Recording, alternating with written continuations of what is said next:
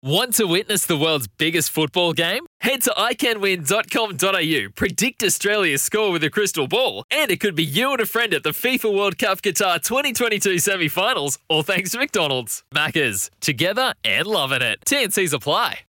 Besides the screen you spent most of your time staring at this week, chances are you were also captivated by a big screen video installation. From billboards to scoreboards, we inform and entertain audiences with our big screen solutions. Visit bigscreenvideo.com.au to see how BSV can bring your space to life. Shop the Chemist Warehouse Spring Frenzy Sale and get up to half price off big brand vitamins. And Kogan Mobile, New Zealand's cheapest unlimited prepay plans. Visit koganmobile.co.nz. This is Izzy and Kempy for breakfast on SENZ. Good morning. You're listening to Izzy and Kempy for breakfast on SENZ Friday, 16th of September after 6 o'clock, and we are reacting to an All Blacks test on a Friday last night. Kempy. Wow. Kempy. You're up. Oh. We're all up. Hutchie was up. He didn't know what was happening. No. We didn't know what was happening. But, it's going to be a big show. Obviously, debating that, talking about that, everything, mate. But how you doing? Oh, Atamari, you, bro. Yep. Tired this morning, mate. Staying up watching that, but...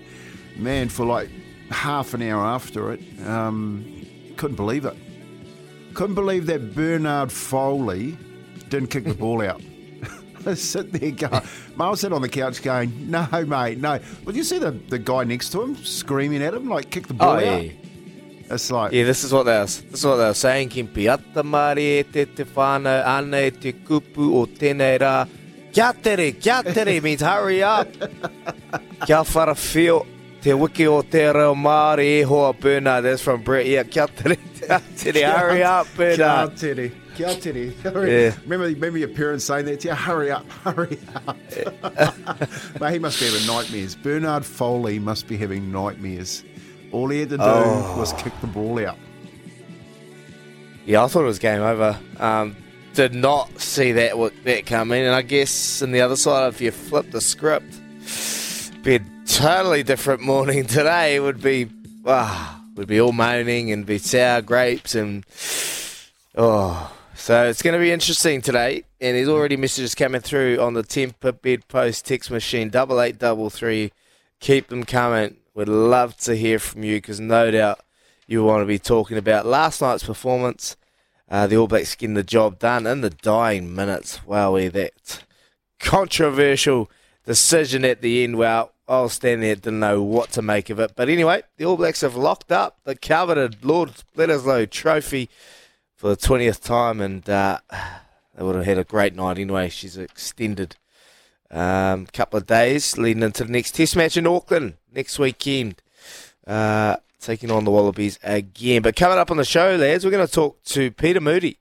He's got a big stable over in Australia, and this is the time of the year where the trainers bring out the big guns, and Peter Moody is one of the big guns, and he's going to have some fantastic and stellar horses running around Australia. So I'll have a chat to him after 7 o'clock, and we're going to open up the phone lines throughout the morning. They're always open, but particularly after 7 o'clock, we're going to have a wee conversation with you, our listeners, your time to vent your frustration, your concerns, what you made of the decision. 0800 150 811 on the Kennard Tire phone line. We're going to talk plenty of rugby. And also, we're going to talk plenty of league because yesterday the Kiwis named their wider training squad for the World Cup coming up. And one of those members is new recruit for the Kiwis and Warriors. I must say, new recruit for the Warriors is Chance Nicol-Klockstad. He'll come on the show to finish our fun Friday. Looking forward to having a chat to Chance and seeing how he's gone and looking to see what his expectations are heading to the Mighty Warriors, and if he is able to bring some of that winning feeling that the Raiders are having at the moment back to the Warriors and inspire them. I'd love to see what he's going to do behind the scenes in the training, in the back room when no one sees what he's able to do. So looking forward to having a chat to him. Big show, lads. Well, yeah, really, Where do we start? Where do we start right now? Can we get is it Matthew Raynal's phone number? Maybe get Hutchie on, mate. Maybe that's the next best. Hutchie was straight on the dial, wasn't he? Straight on the dial. Reckons he's never seen anything like that ever. Oh yeah, I didn't. He was fired up, and I was like, "Business as usual." he didn't like that one. Ha! Got the ha back. But yeah, look, it's an interesting one, and there's going to be people applauding him. There's going to be people right against him and the decision he's made. Yet another get out of jail card for Foster, all thanks to Ashley Klein's brother, Rennie, was robbed and robbed badly. There's Kevin from Titirangi. Kevin, Rob, mate, honestly, my Aussie mates are fuming. They don't know what to make of it, and you have to put it in perspective. Shoe was on the other foot. How would we be feeling today? We would be fuming. We would be fuming with that decision. Time wasting. Gets awarded, mate. They're going to kick that out. They win the line out. They maul it and they kick it out and they win the game. And then we're going to Eden Park for the decider. No, it goes the other way. And I'm standing there just going, what has happened here? What? So, yeah, it's hard to know what to make of it, really, Louis. I know you would have been just sitting on it all morning going, how does this even happen? Where do you begin to start, Louis? Yeah, that's right, Izzy. I have been. I've been sitting here trying to make sense of it. Look, I think it comes down to what you want from your officials, and it's something we talk about a lot. I don't ever want an official to take the game away from the teams. An official is there to be an invisible person in the middle of the field, which makes sure the game runs smoothly and lets the teams and the players work it out themselves.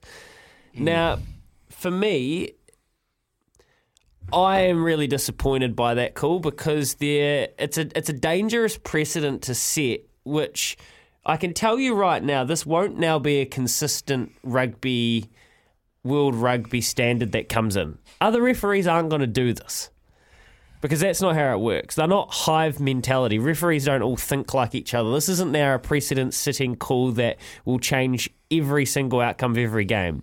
So what this will be is a really sad footnote for Australia and for the Wallabies and for Dave Rennie and for the Wallabies that played last night. This will be a footnote and nothing more.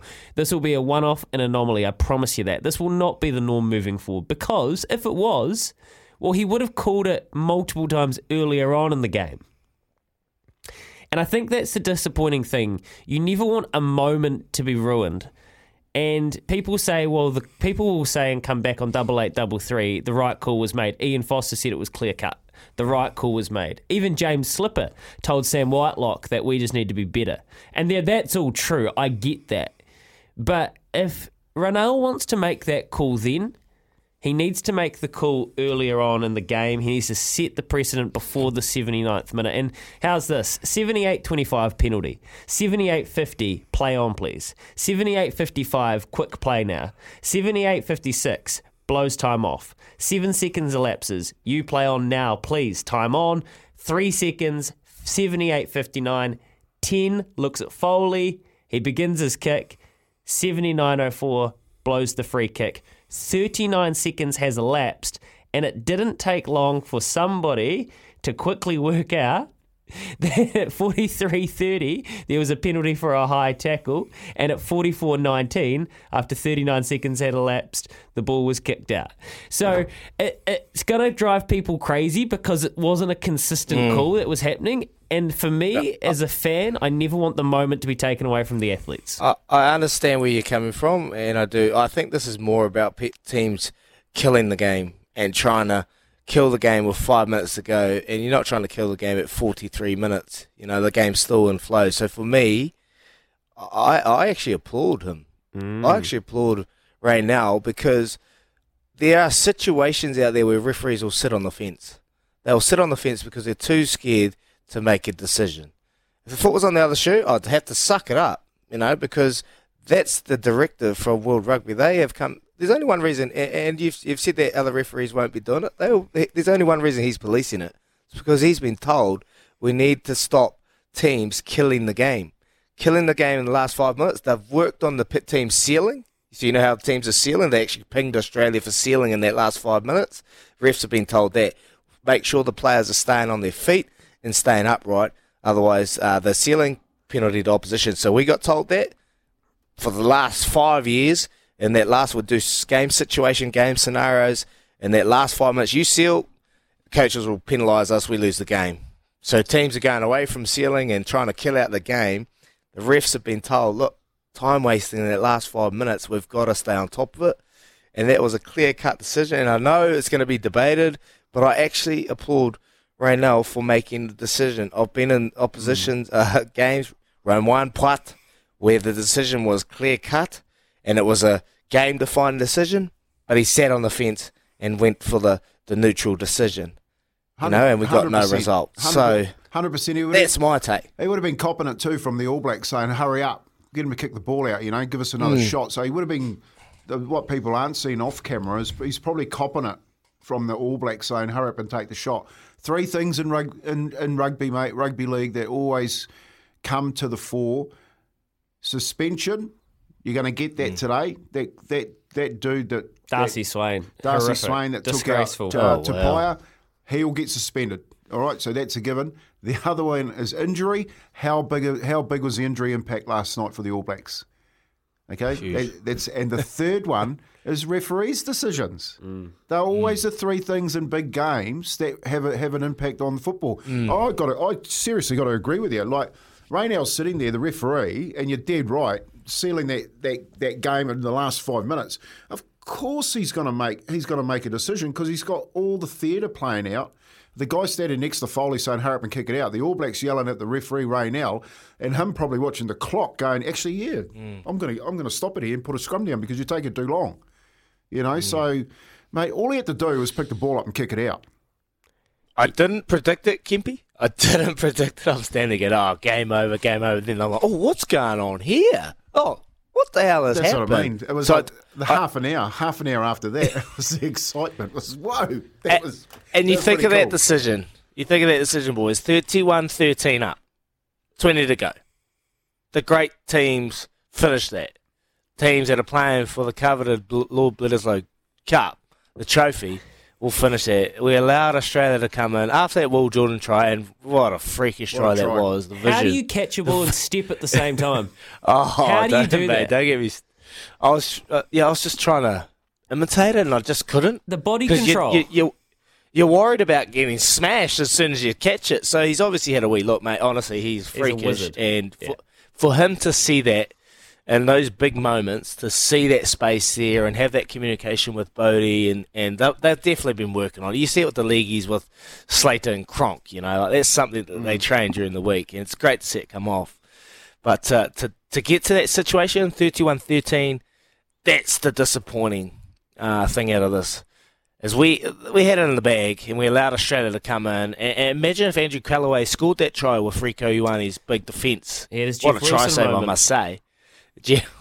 Mate, and shouldn't have probably got the second one. That looked a wee bit forward from Foley in their little offload, but imagine that. You know, this would be different. Would be, you know, we've been talking about consistency throughout, and have we got it? Back-to-back performances. Are you happy? You know, those are the things. We're looking for back-to-back performances. Have we got it? Mate, questions are still there. Yeah, Izzy, it's like sorry, Kempi, it's like Izzy's reading my notes because that's literally exactly in order I had it. I said, can we make sure that the Raynal decision doesn't make us miss the fact that we were up 31-13 with.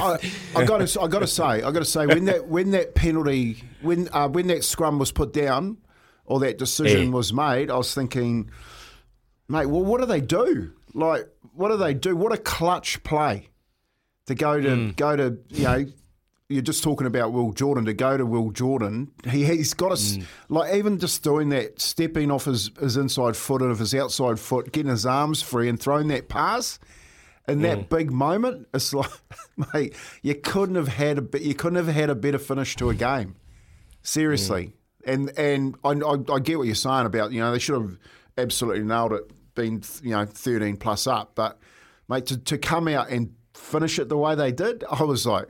wow, that's the All Blacks that we know. Do you know what? It kind of gives off more controversial vibes with that game against Ireland where Aaron Cruden missed the kick but they charged early, so he got another one. And then he... thank goodness for that. The Ryan Crotty try in the corner, and it kind of gave off similar vibes.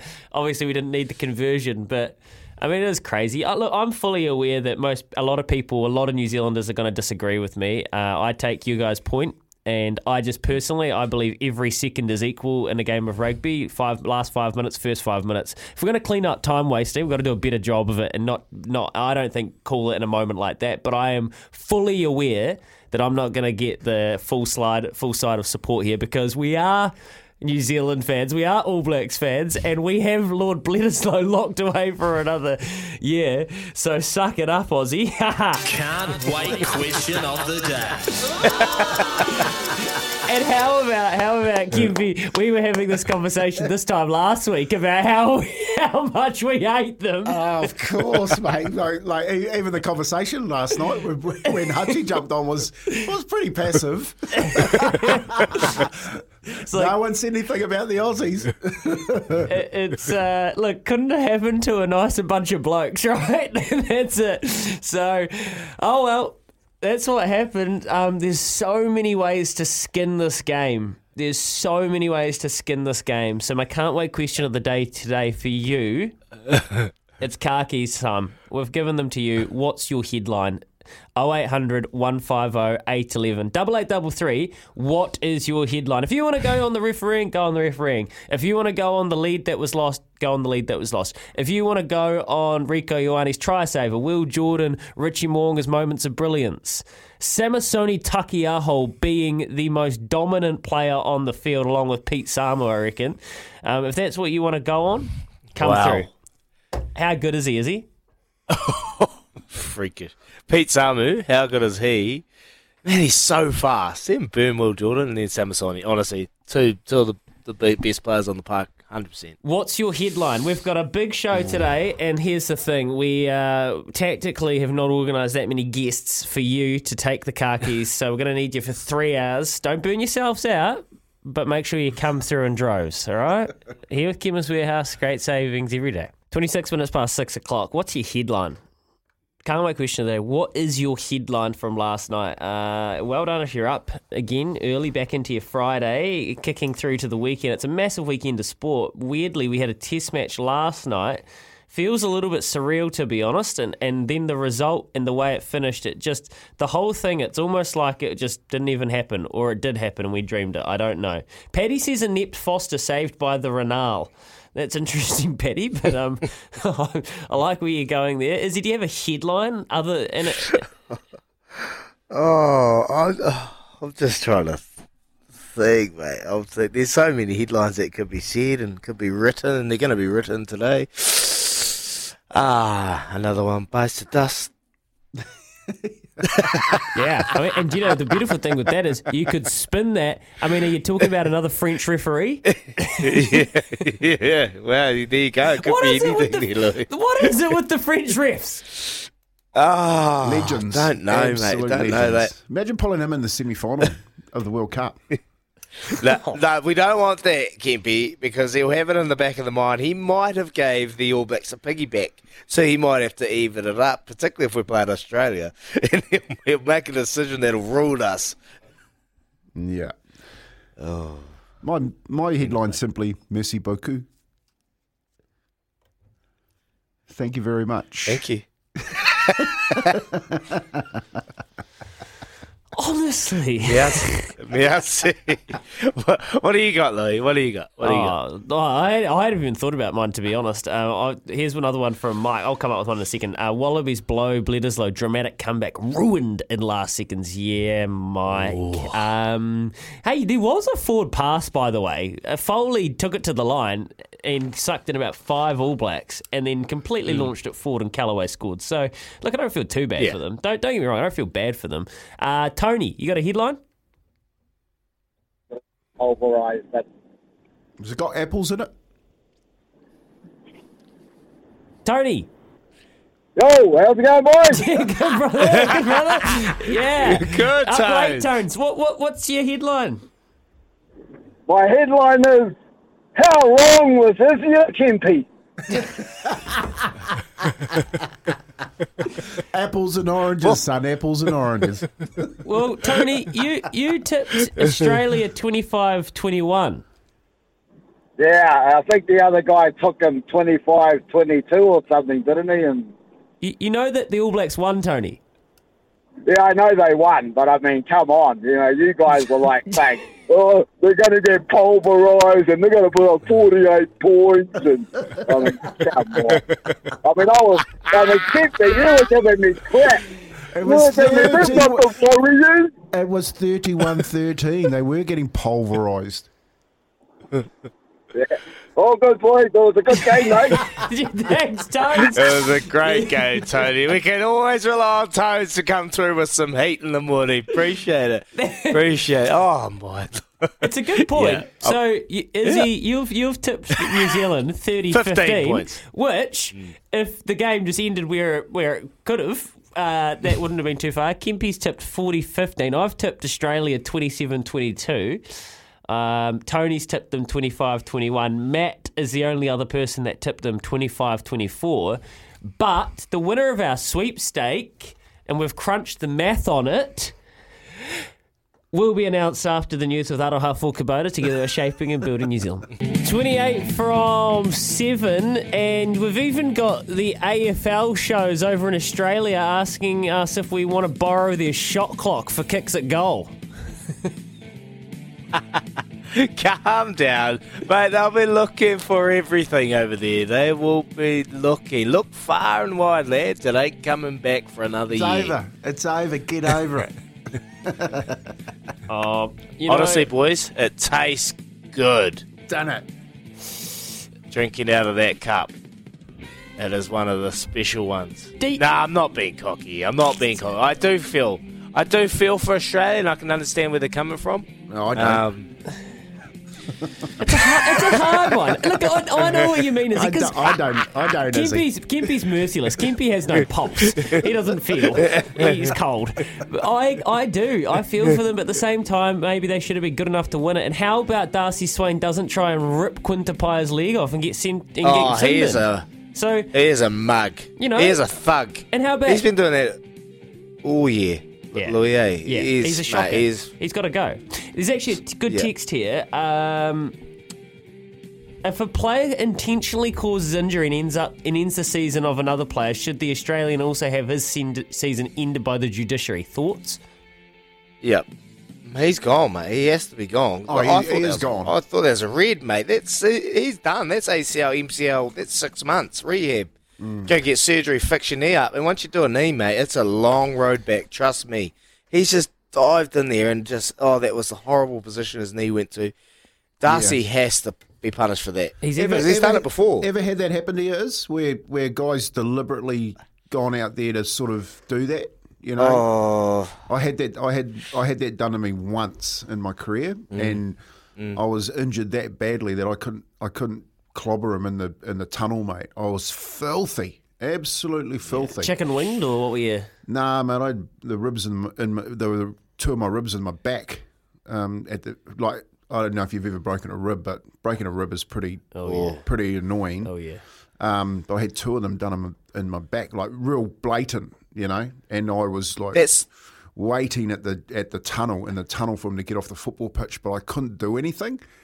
You know, like I couldn't move, and I was just, mate. And that's the key. You just get really annoyed when that happens. Blatant. That's the word. Like blatant. Like he knew what he's doing, mate. He saw that knee stand there. He just dived straight at it. Horrible, mate. There's a difference between an accident where you're going to get grass card or you get put into awkward position, or just blatantly targeting someone's knee, and that's what Darcy Swain's done, mate. He needs to be punished. Right. Bunnings Trade is helping business, and that is their trade. They're going to make jobs easier because that is your trade. Just very quickly, another sporting headline from around the world. Roger Federer is retired, lads. So Roger Federer announced his retirement overnight in what looked like a hostage video. Seriously. Apparently it's not. It's fair dinkum. He is retiring. What a career he has had. We've had Serena Williams, one of the GOATs, go away, and now I think a lot of people put Roger Federer up on that pedestal as well. So that's the other major sports news story from around the world. Right now let's get to Tristan on the Kennards Hire phone line. You think it was a bit of a lucky escape, Tristan? Oh, I don't think that could have happened to a nice bunch of blokes, to be honest. I mean, the Aussies stuff in just about every other sport these days, so we'll take what we can get. But, I mean, it could have gone either way. But 31-13, I've got to say, we probably want to close the game out. I was a bit worried when they came back, so, yeah, a few little worries there, but we'll certainly take it. Hear you loud and clear, Tristan. Thanks for your call, mate. Grant, you're in Auckland. What do you make of it all? Yeah, very good, guys. I've got a headline for you. Here we go. Okay. Right. Give it to me. Foley. Yeah, okay. Foley was too slow. Bye-bye, Bledisloe. Oh! that is the best one. Well done, Grunter. Yeah, God, applause. Well done, Grant. Yeah, well, I mean, you guys, Kemp, you pointed it out. His outside back's standing there. Calloway pointing, screaming at him. Kick it. What was he doing? Was he talking to the forwards about what they were doing in the line-out? Like, why was he taking so long? The forwards were like, just they go and do their thing and talk about the move. They're probably going to go front ball, maul it, and then kick it out. But I don't know what he was doing. He was probably spoken to from someone else in that maul. And then he's looking around and, oh, mate, it was a shambles. It was an absolute shambles. I thought it was game over. I just sat down on the couch. And then I got up. He's halfway through the action of kicking it when the referee stops him. He's actually walking into the kick. It's a massive call. From old Raynal. Old mate Raynal. Come down to New Zealand, boy. You go to Queenstown, you're going to eat steak for the rest of your life. Yeah. Yeah, you got to spot it. Waikato started in every other lodge around the country. My headline would be Test Match of the Century from Richie. Ref Matthew Raynal has big cojones. He had a lot to do with making the game as great as it was, Jane and Pierre. Morning, Jane and Pierre. Thank you for getting in touch with us. Jason says his headline is Raynal blows up great Wallaby comeback. Adam says title, all aboard. Marshy, pretty average performance by the All Blacks, eh? Flush the dunny. Go the mighty Magpies. Up the Magpies. Up the Magpies. In isolation, was it take the way it finished out? Was it a good performance by the All Blacks? Was it a pass mark, Izzy? There were positives. There definitely were positives. But there's a lot of things that we need to work on. Like you just can't allow teams to get into the game. Like, just silly little errors, silly little mishaps in defence, missed tackles, just feeding the beast. So, like I said, 31-13 up, you finish that. You put the pressure on. And a lot of that has to, like, obviously, with the disruptions with injuries, you lose your captain, you lose your midfield, Quintupaia goes off. So there's a lot of different changes that add to that, but the difference from past, I've said it a ton of times, is All Blacks reserves come on, they add that punch and they're able to finish the game.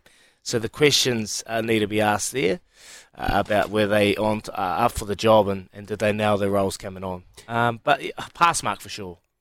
Pass mark from Izzy. Kempe, how about this? Because you and Izzy both yesterday, I mean, we can see you picked 40-15. So that's where your head was at. You made the point this is a wounded Australian side that's got a bunch of their frontliners, top liners out, and he got a text here. If the All Blacks think that was a good one, bloody hell, that was an Australia B-side. So do you still think there's a lot of work to be done? Yeah, I do, but you've got to put it into context. Like when you're training, like you get to train with your third-choice centre 5 for 5 minutes of the hour. You know what I mean? So with the injuries that happened to Pai going off and Jordie moving into the centres, you train for that to happen, but you don't train long periods for that to happen. And I think what people need to realise, the context is the movement of the team and the way that it was shaped because of injury. And you saw that with on the weekend. You saw that with Sydney City. They lose Tedesco. They got to shuffle their whole backline around, and they lose a centre, and they lose a wing, and they got to shuffle their whole backline around. It's not the same team, and that's basically what happens. So in context, yes, there's a lot to work on. Probably defining what needs to work on, all types of scenarios. All types of scenarios. That's all I would say. Don't get caught short again. Right. As you follow that back up, we've got about 1 billion texts here, so you're going to be a busy old morning. Keep them coming through on 8833. We've got a lot of space today because we've left it wide open for you, so we'll get to them all. Who won our sweep? Well, how's this? No one even got near. No one even got near it. So the winner was Simon H., who's tipped 33-24 to New Zealand. Simon's on fire, mate. Simon is on fire. He won the quiz yesterday. Did he? I think so, the day before. And he's backed it up. No one even got close. So we've crunched the math. We've worked out who's kind of got the closest score by adding it up and dividing it and subtracting it. So, Simon, congratulations. $50 TB bonus bet for you. Me, my headline, Matthew, the monster of Marvel. 0800 150 811. Quizzy Dag up after this. This is how you do it. Quizzy Dad, come play it. This is how we do it. Quizzy Dad, come play it. Quiz is on the line, just one at a time. Don't Google a lie. Phone a friend, you'll be fine. Just listen for the signs. TAB with the prize. $50 if you're wise. If you're wrong, and then we'll say goodbye. This is how we do it. This is how we do it. Quizzy Dad, come play it. Quizzy Dad, come play it. 0800 150 811. Now give us a call. Yes, let's get straight into it. We're going to go to Ed from Tolaga Bay. Morena, Ed. What a good morning for the All Blacks, eh, Chubby? Yeah, what a good morning. Anything to get one over those Aussies, mate. What do you reckon, Ed? Good luck today, bud. Hopefully you get a $50 TAB bet to head into your weekend. Here we go. Question number one. Which All Black got red carded the last time we played the Wallabies back in September last year? No, sorry, bro. I can't remember this. All good. All good, Ed. Have a good day, mate. We're going to go to your cousin Brett from Huntley. Morning, Brett. Te mauri ora. Ko te reo e rangi o SCNZ te iwi. Ko ezi en Kempi te hapu. Te hei mauri ora. Ko rui he mana wātene. Te kai whakahaere o te hapu. Ko pia TAP te whare. R18, please gamble responsibly. Ko kaboura te waka. Together we're shaping and building New Zealand. Ko Chemist Warehouse te whare, great savings every day. Ko self-assured te hoiho. Ko Matthew Raynal, taku matua. Oh, you are the man. Yeah, you got question number one right, mate. You probably know it anyway, eh? Question number one. Which All Black got red? Yeah, Jordie Barrett. You don't need that. Here we go. Question number two. Matua Brett. Here we go. Released in 2014. Playing It My Way is an autobiography of which cricket superstar? I don't know. Korua Tera Wiki. Have a guess, Brett. Have a guess. What was the question? I did it my way. Yep. Playing It My Way is an autobiography of which superstar, cricket superstar? Steve Waugh. Oh. Good guess. No, not Steve Waugh, Brett. Have a good day, mate. Have a good weekend. In fact, ka kite. Jade from Hamilton, morning. Morning, boys. How are we? Quintupaia. Good. We are good this morning. Released in 2014, Playing It My Way, autobiography of which cricket superstar? Is it the little master, Sachin Tendulkar? Sachin Tendulkar is correct. Question number 3. Winning no games so far, what team currently sits last in the English Premier League? Oh, I couldn't get a clue on that one. Whainuku. Whainuku. Oh, Leinster. Leicester.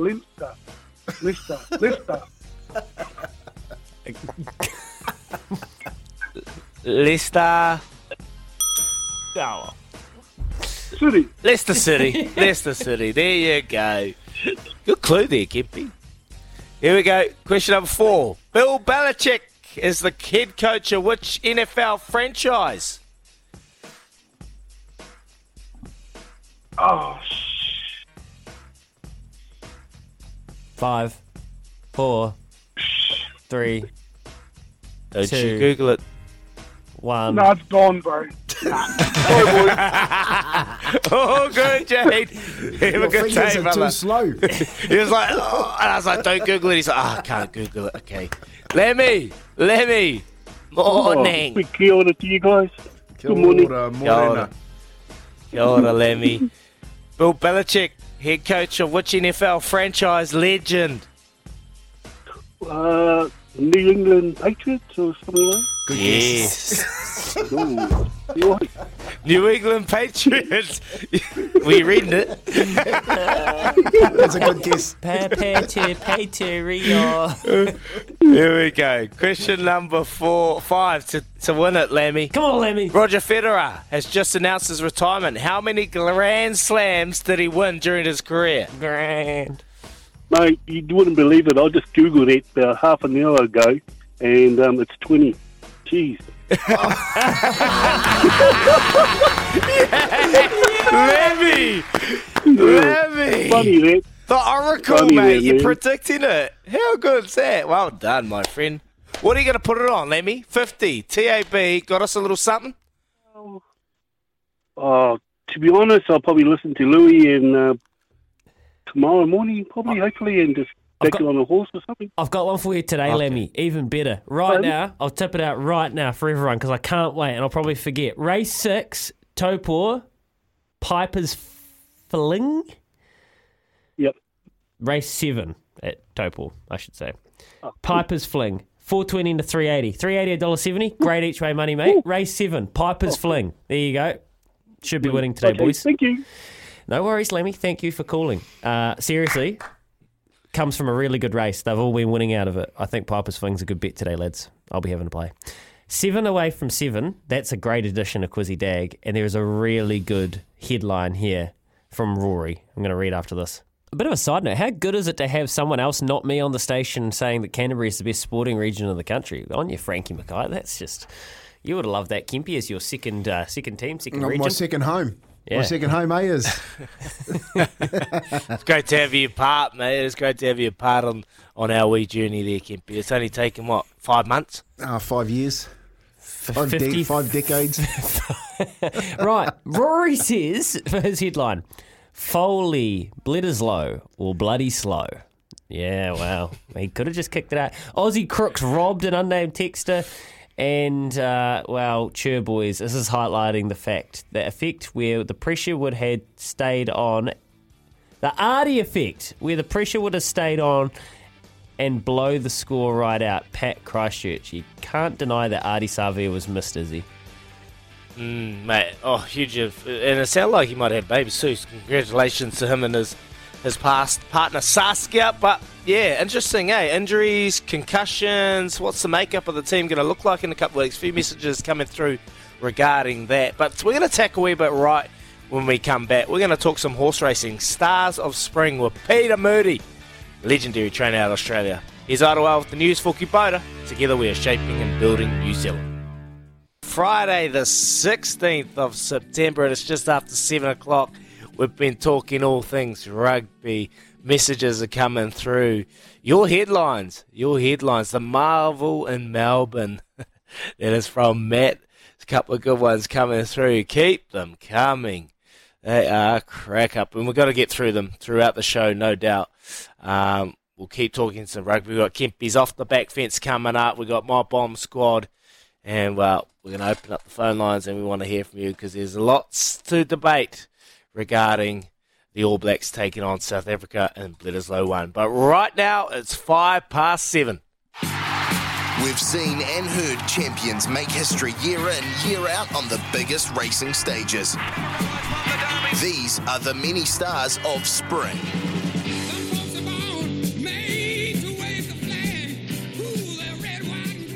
If we're talking stars of spring, Peter Moody has trained a fair few of them. The Black Caviar story tells itself, but there have been a plethora of fast horses from the Moody barn throughout the years, and this spring you wouldn't ride him off to unearth another one or two. He's got a great affinity with New Zealand, and they all say you wouldn't find a better bloke to have a beer with. Morning, Peter. Appreciate you coming on the show, mate. Morning, team. Happy to be on the show. No taking the piss about the Wallabies. Oh, look, just quickly. Anyone watch the rugby last night? Apparently there's some controversy, mate. Oh, I got to half-time, mate. Racehorse trainers hours, and I thought 10 all, I should shut it down. That'll do us. We'll cop a draw. So it was no surprise to wake up and see the All Blacks had won for the 75th time out of the last 76 matches, but by all accounts, it sounded like it was a pretty good game. Oh, man, it was cracking. It was honestly just had, backwards and forwards, and then the last moment, we won't go there, mate, because we don't want to disappoint you. So we're going to talk about your game, your sport. Well, we're trying to avoid some controversy, but let's be honest, it would be a dead set shame if I Wish I Win, still in the Waikato stud ownership, didn't get a start in the Sir Rupert Clarke Stakes. What needs to happen for him to get a run, mate? Oh, listen, it's a sad thing, but you've got to sort of prey on someone else's misfortune, which we don't want to do. Listen, his rating just wasn't quite good enough to get in there, and I think the first emergency is at Dragon Leap. He's another New Zealand horse. It looks like they're probably both going to miss a run. So there's a lot of races. We're still only very early in the spring. This horse is going extremely well, as you would have seen in his win at Caulfield the other day. It did look the perfect race for him, but there's an option for him every Saturday going forward, and he'll get plenty of opportunities for big races because he's a nice horse, he's got good ability, and he's really sort of enjoying life here in Oz. What is it about this horse, Peter? You know, this horse first up run in Melbourne, and I think a lot of Kiwis are shocked because sometimes we see these above-average horses go to Aussie and find themselves way out of their depth. What qualities have improved them so much this prep? Well, I think, one, there was no expectation about him, which makes my job so much easier and probably easier on the horse. He didn't come over here with any boom and fanfare about him, so we're just able to sneak him into the right race. He just kicked off in a nice handicap, albeit, the horses that were in it were genuine stakes performers. And listen, I don't know. I hadn't worked with the horse. I couldn't have told you what colour he was until he walked in my back gate. Mm-hmm. But from day one, he's just, suggested to me that he's a horse with a good deal of class. He's obviously come through the Tiakau system there in New Zealand, where he was extremely well handled and extremely well looked after as a young horse, and that makes my job so much easier to go on with. And as most Savabilles do and as most geldings do, he's obviously improved that little bit with a bit of maturity. And geldings tend to settle in and relax so much easier than fillies and mares and entires. They take to their new surrounds so much easier, and that's probably been a big part of what he's shown me ability-wise here at home as well. Well, what race would you love to win with him this spring, if not the Sir Rupert? We hear that the Golden Eagle pays a couple of big bucks. Yeah, well, it looks a nice race, and for four-year-olds only at 1,500 up in Sydney, and that's certainly an option. But we've got races like the Turak Handicap here in Melbourne as well, obviously nowhere near the money. So there's a multitude of options. He's the only horse in my yard that I nom for a Cox Plate after I watched him do his first few bits of work as well. Now, that's pie in the sky dreaming stuff, but his father won a Cox Plate, obviously Saville, and you know, if you don't dream, you're never going to get there, really. So if we got to a race like the Toorak in another run's time, he'll probably go to Sandown Sunday week for a race called the Testarossa Stakes. It's just a listed race over 1,300 metres. That still leaves the door ajar if we can win that and get his rating up a little bit more for a race like the Toorak back at Caulfield during the Cup Carnival. And then we probably got to make decision time. Is he good enough to have a crack at a race like the Cox Plate, or do we just keep going down the handicap path, or do we look at the Golden Eagle in Sydney? So, you know, it's a great spot to be in. He's a gelding. There's no pressure. Waikato are a great team to train for. They enjoy their racing. They enjoy their sport. So they just want to see him go to the races and win at whatever level we might think he's at in another 6 weeks' time. Yeah, fingers crossed he does that for you, Peter. This weekend you've also got Chain of Lightning and the How Now Stakes. Pretty hard for the horses to win their first six starts in a row, mate. You think she's capable of doing it? Yeah, well, she flies under the radar, this girl. She beat arguably a better field at her last start and beat them hands down.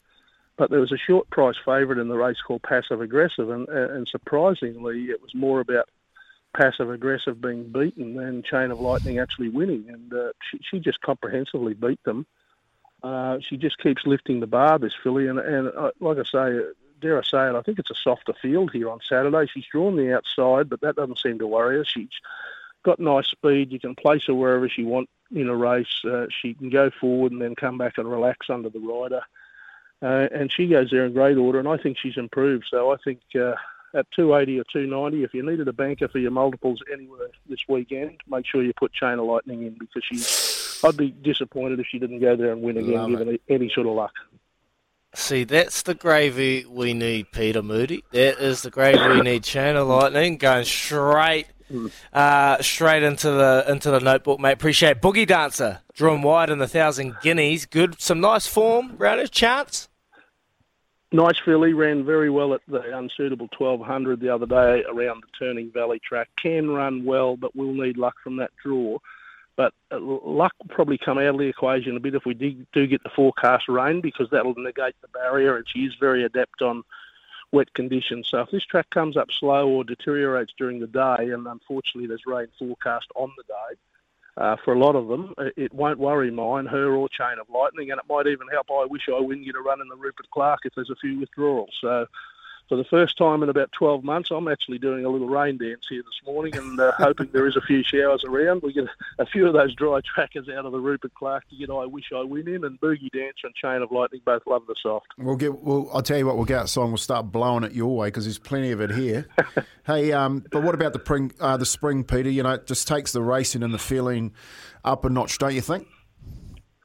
Oh, for sure. It's an exciting time of year, even though we've been a bit cold and damp here for the last probably 3 or 4 months. The nice horses are stepping out. They're out and about. The racing's good.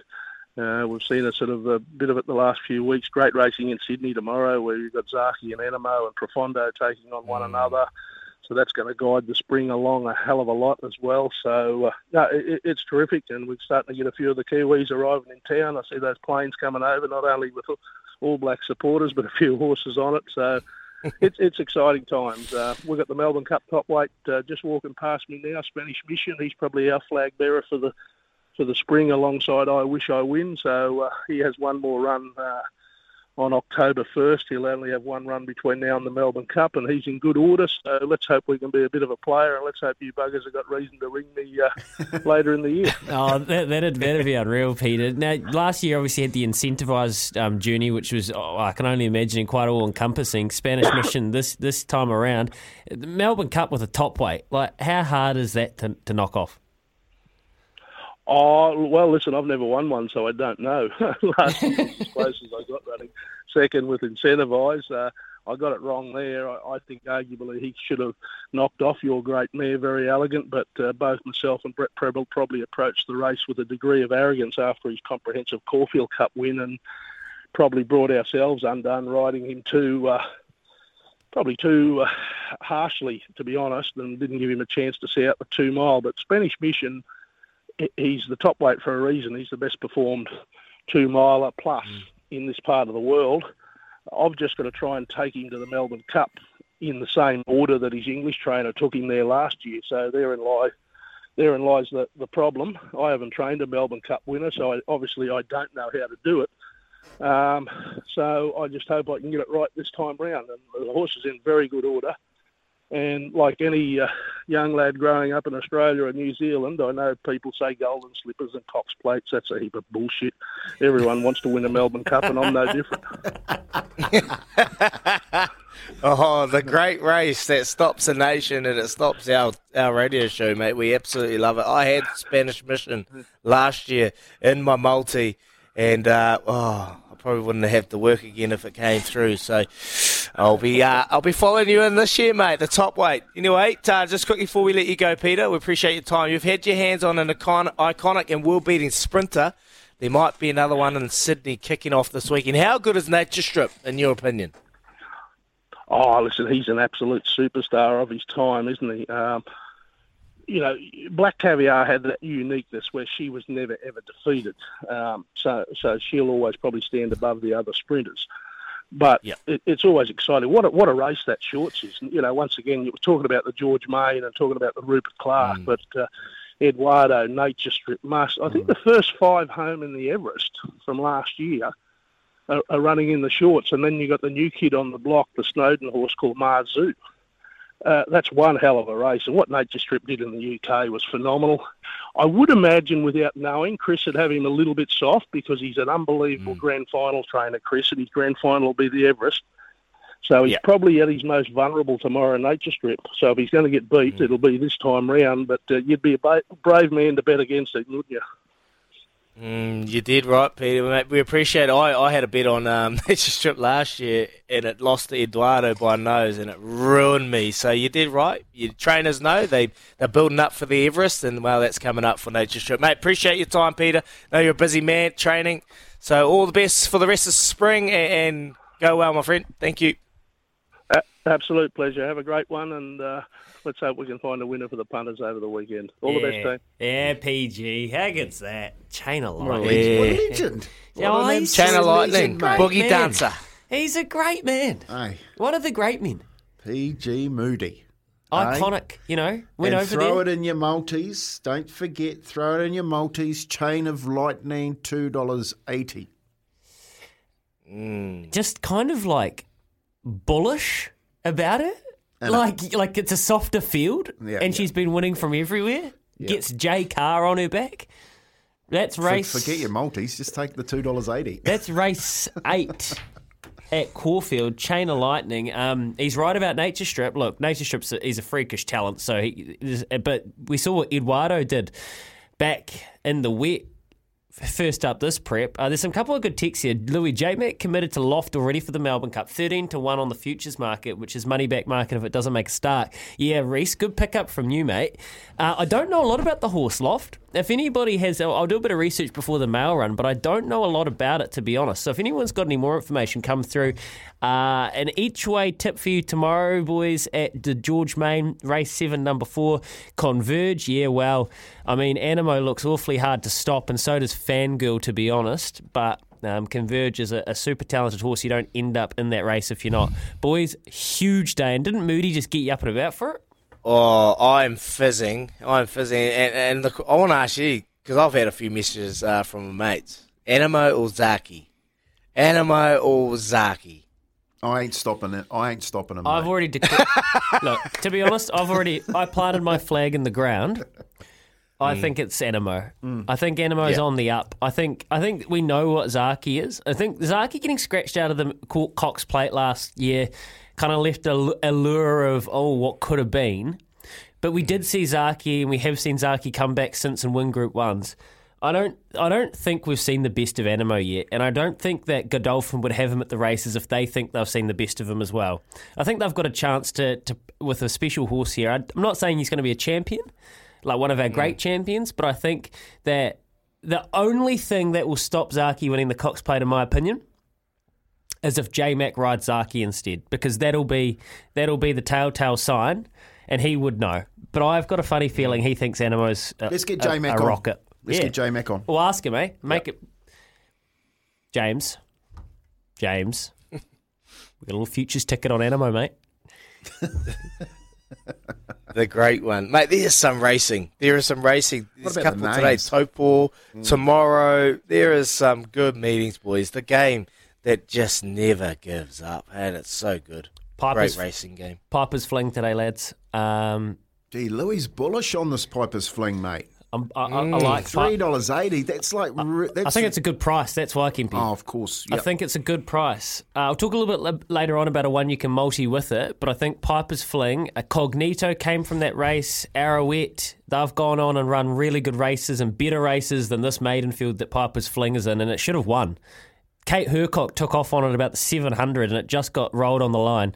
If she rode it closer, but quieter. 100 too early.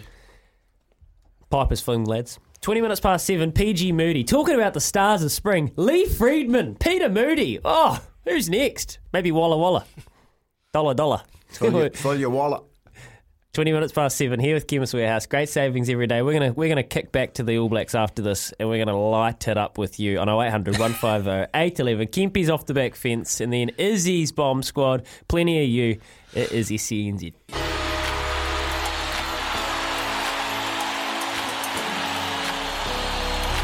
The Back Fence with Tony Kemp. Wow, the drama, the theatre, the game, what can one say? Melbourne has been the downfall of many great sides, and all but for a referee's call, the All Blacks can thank Matthew Raynal that they haven't become part of the Melbourne hoodoo. And to be honest, I couldn't be more happy. When it looked like the game was dead and buried, the All Blacks were given an opportunity to deliver, and they nailed it to the relief of a nation. Take a deep breath, as I knew you did last night when he went over. What a different Friday this could have been, and all I can say is, merci beaucoup. Thank you. Just a simple thank you. Because today, boys, we're celebrating our All Blacks beating the Aussies. How good. Float like a butterfly, sting like a bee. Who won in Melbourne, boys? Not the Aussies. Off the Back Fence with Tony Kemp.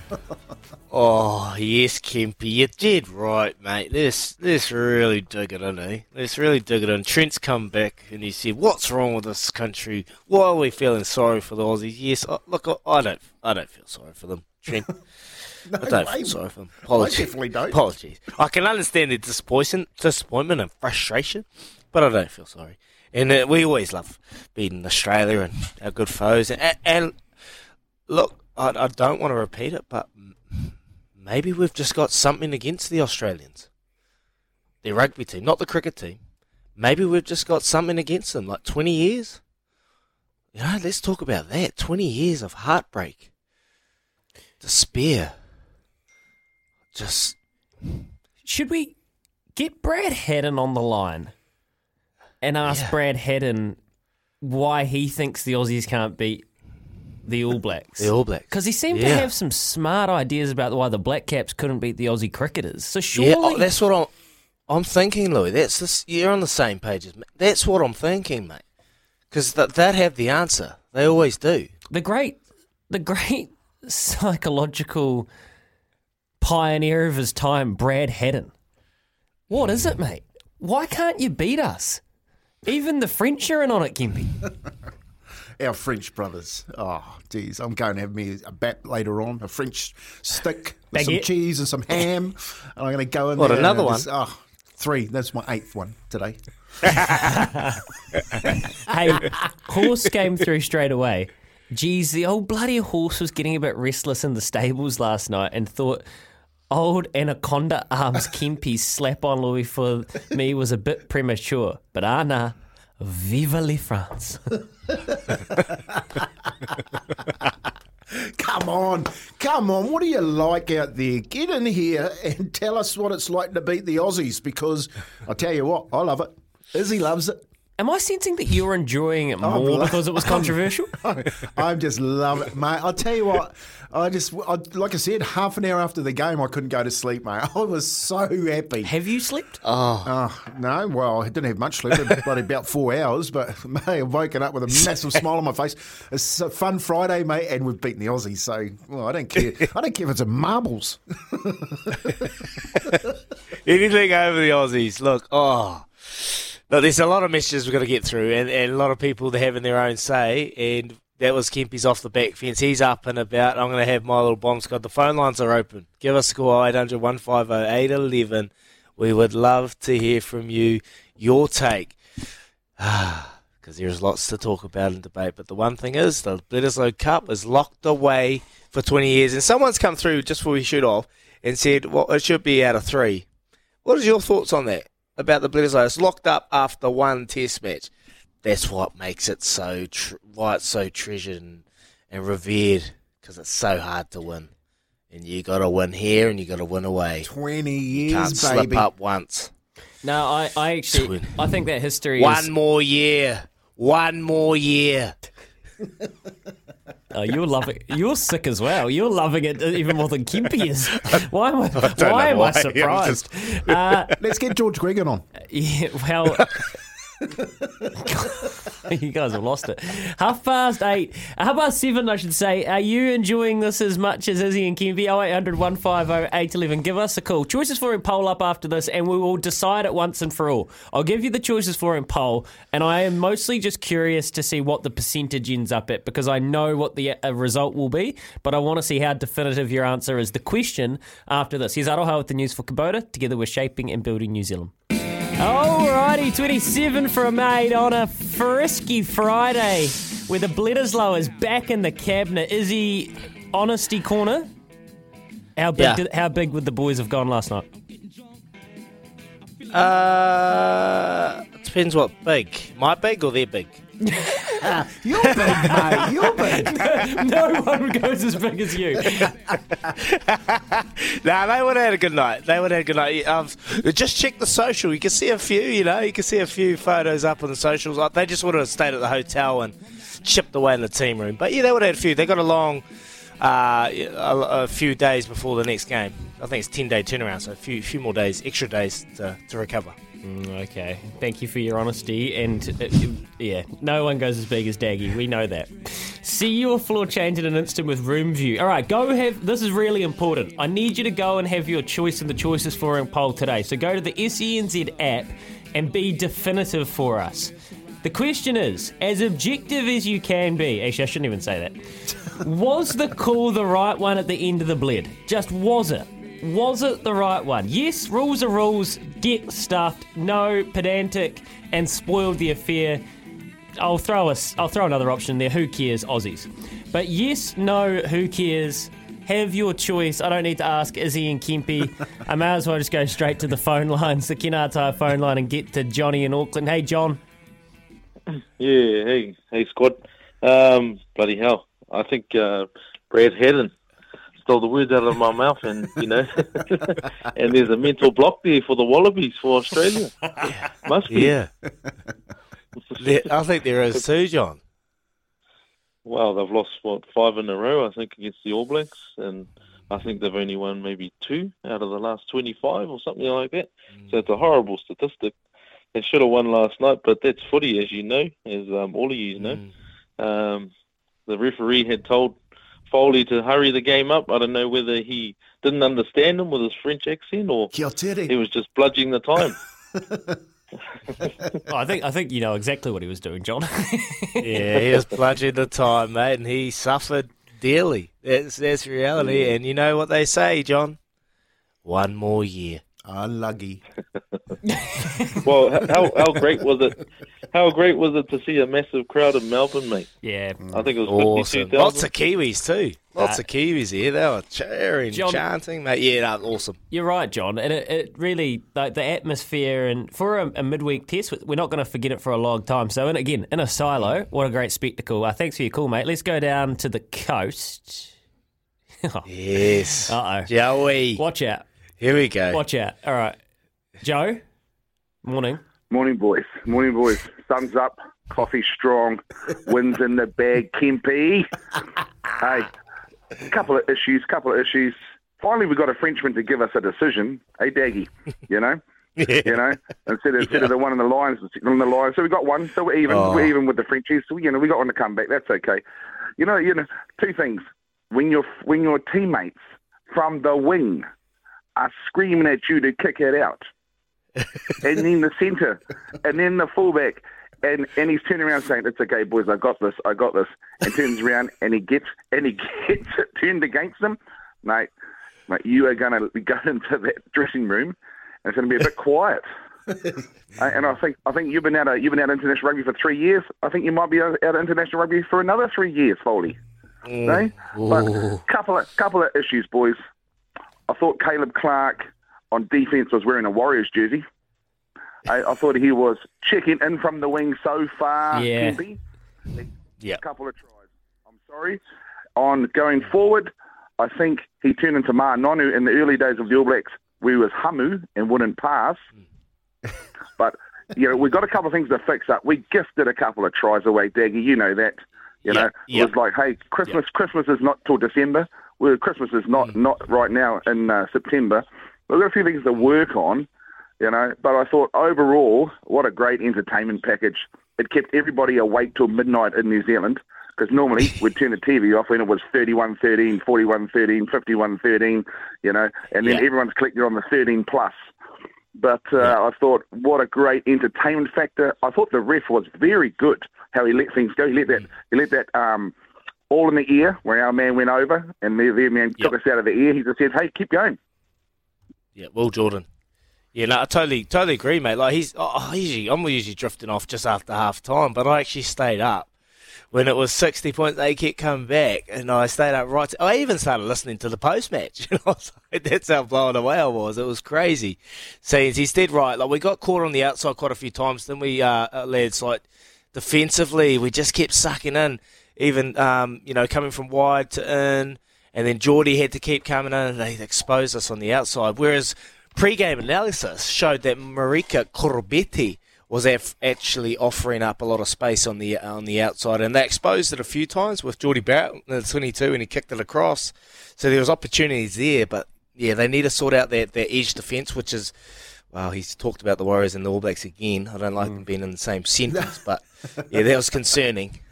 He took the try really well, Jordie Barrett. Like it needed some finishing. That pass from Will Jordan, that last one. Like, forget about all the other stuff, because at the end of the day, they need to score the try to win the game. That's the clutch play, and it took a lot of score. And if you go back and watch it, Jordie Barrett catches that ball flat foot, and Korobeti is inside him.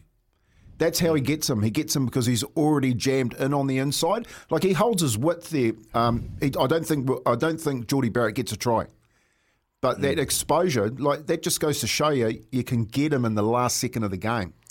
Your wings are going to have trust. You've got to have that trust on the outside. There should be no chance you getting the ball. That is the worst thing that could ever happen to a winger is getting crossfield kicked over your head and the winger scoring it. Honestly, played wing. Croy Jane, he'd just blow you up. If you got cross-kicked on, that is a big no-no. So you've just got to have a real game sense of where your wingers are. Understand they're there, cover that space, change the picture, constantly moving. Don't get stuck. I'd love to know the systems that Aussie and Australia are running. Are they just leaving the last? And if they are doing that, you've still got to change the picture. Cover that space. As soon as the ball comes in, move out. Just keep changing pitches. At the moment, we're just staying pretty predictable on the edges, I feel. 10. I told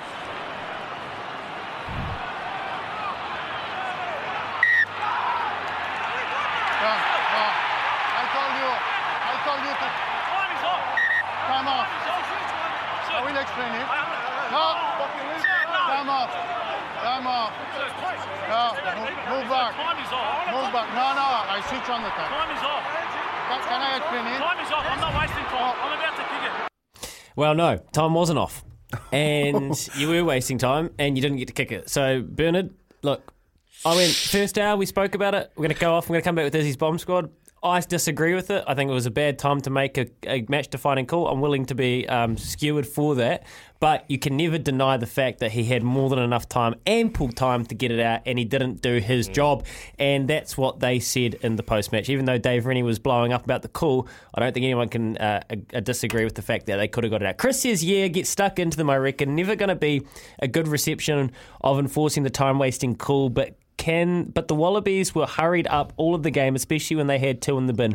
I thought the Barrett at six call was wrong in hindsight. Brodie to the bench and Jacobson a six for next week. Wallaby starting back row was outstanding. Correct, Chris, it was up the ABs. Scrum to the All Blacks, dubious call or not, they still had to win the scrum, win clean possession and actually score 100%. A try. Let's not miss that. They did it. What about time a referee grew some balls and stopped time wasting? We also have to remember that Australia were lucky not to lose two men to red cards throughout that game. Just a thought. Darcy Swain is being absolutely smoked on the text machine here. Morena boys need a bit of silverware in the trophy cabinet before the World Cup next year. And justice for that blatant play, Darcy Swain. Take the win away any day over the Wallabies, says Shannon. Your messages are stacking up. One more from Dom. Hey boys, Dom here. Long time. We know Dom. Those Aussie clowns can't dispute that loss. Their second try was a four-pass offload from Foley, and Darcy Swain should have been a red card. If the ref is telling you to hurry up, then hurry up. It's simple. All Blacks deserved that win. Move on. Appreciate that. Yes, Dommy boy. Izzy, your bomb squad? Yes. You're not going to be kicked over here? No. I'm just, looking forward to sharing it with you. All right. Stay tuned. After this. Izzy's Bomb Squad.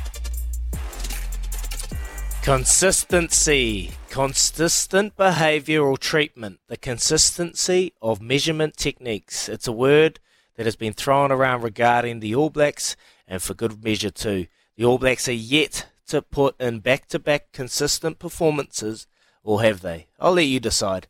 There are a few things that have been consistent. I said it yesterday, I'll say it again. Samisoni Taukei'aho has to be one of the most consistent and influential All Black in that side at the moment. Yes, some of the things he's doing is all part of just being a hooker, but man, when the pressure is on, this kid delivers every single time. Talking of more consistency, are we starting to see Fozzie and co consistently picking a team that week in, week out, we will be able to name for 95% of that starting team? Look, last night wasn't perfect, and I'll be honest, we stole that. There was a ton of luck, and I'm sure this will be debated for months to come. And you have to wonder if the shoe was on the other foot, and we were heading to Eden Park with the Bledisloe Cup still up for grabs. Would we be spewing with that decision last night when referee Matthew Raynal made the decision to award the All Blacks a scrum after Foley was seen to be time-wasting? Was it the right decision? Are we heading to a situation where teams trying to kill the game with 5 minutes to go are going to be pinged for time-wasting? Knowing how World Rugby operates and the communication with refs, once they are told something, they will police it thoroughly. I applaud Matthew for being bold and brave and actually making a decision. Allah Rahman Twat. To be blatant, that decision shouldn't have even been needed to be made. When you're up 31-30 playing against the Wallabies for the Bledisloe Cup, All Blacks teams finish that off with ease. But ease isn't something we're doing at the moment. I guess it's a saying, a win's a win, but we still have a long way to go. On a positive note, there is nothing better than drinking out of the Lord Bledisloe Cup. Enjoy, lads. Izzy's Bomb Squad. Yeah, consistency, you're dead right. The referee, very consistent. I give him an A+. Absolute legend making that call, and it was the right call. You can't be yelling at your 5'8". You can't be yelling at your 5'8". He's copping it. And you know what no one's talked about is Bernard Foley walking back in the change rooms and what his teammates actually would have said to him, because I know, and I've been in that situation, especially one particular centre that I used to play with, if that was me, mate, he's ripping strips off me. Absolutely giving me a hard time. So, yep, Bernard Foley, he had the ball in his hands, he just had to kick it out. Oh, his centre pairing that actually did all the work to get the turnover when Dane Coles tripped up and got isolated. He actually made the turnover. He's the one fuming right behind him, telling him to kick it. So, look, they'll be disappointed. But I guess it's like that. We've yet to see consistent back-to-back performances. Was that enough to change your mind? Was that enough to persuade you that we are heading in the right direction? That was an Australian team full of injuries.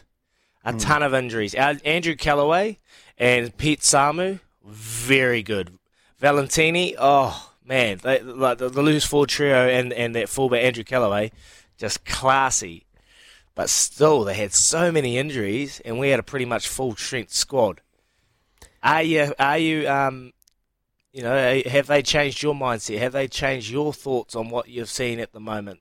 Love to hear from you. Yeah, well, Izzy, in the 8 o'clock hour, we're going to open the phone lines again, and they are open right now, 0800 150 811, and we're going to forecast forward 10 days at time. Right now, celebration, but there are injuries, and we've actually got a lot of questions here on the text line for you, Daggy, about that and how they can get better. A couple more just to round this part off. I'm with Kempi. Good job. Karma is the proverbial. What goes around comes around. Couldn't have been a better way to win. Suck it up, Aussie. I'll enjoy it while I can, because it's probably not too long before the shoe is on the other foot. Richie, and hey, Richie, it's really good of you to point that out.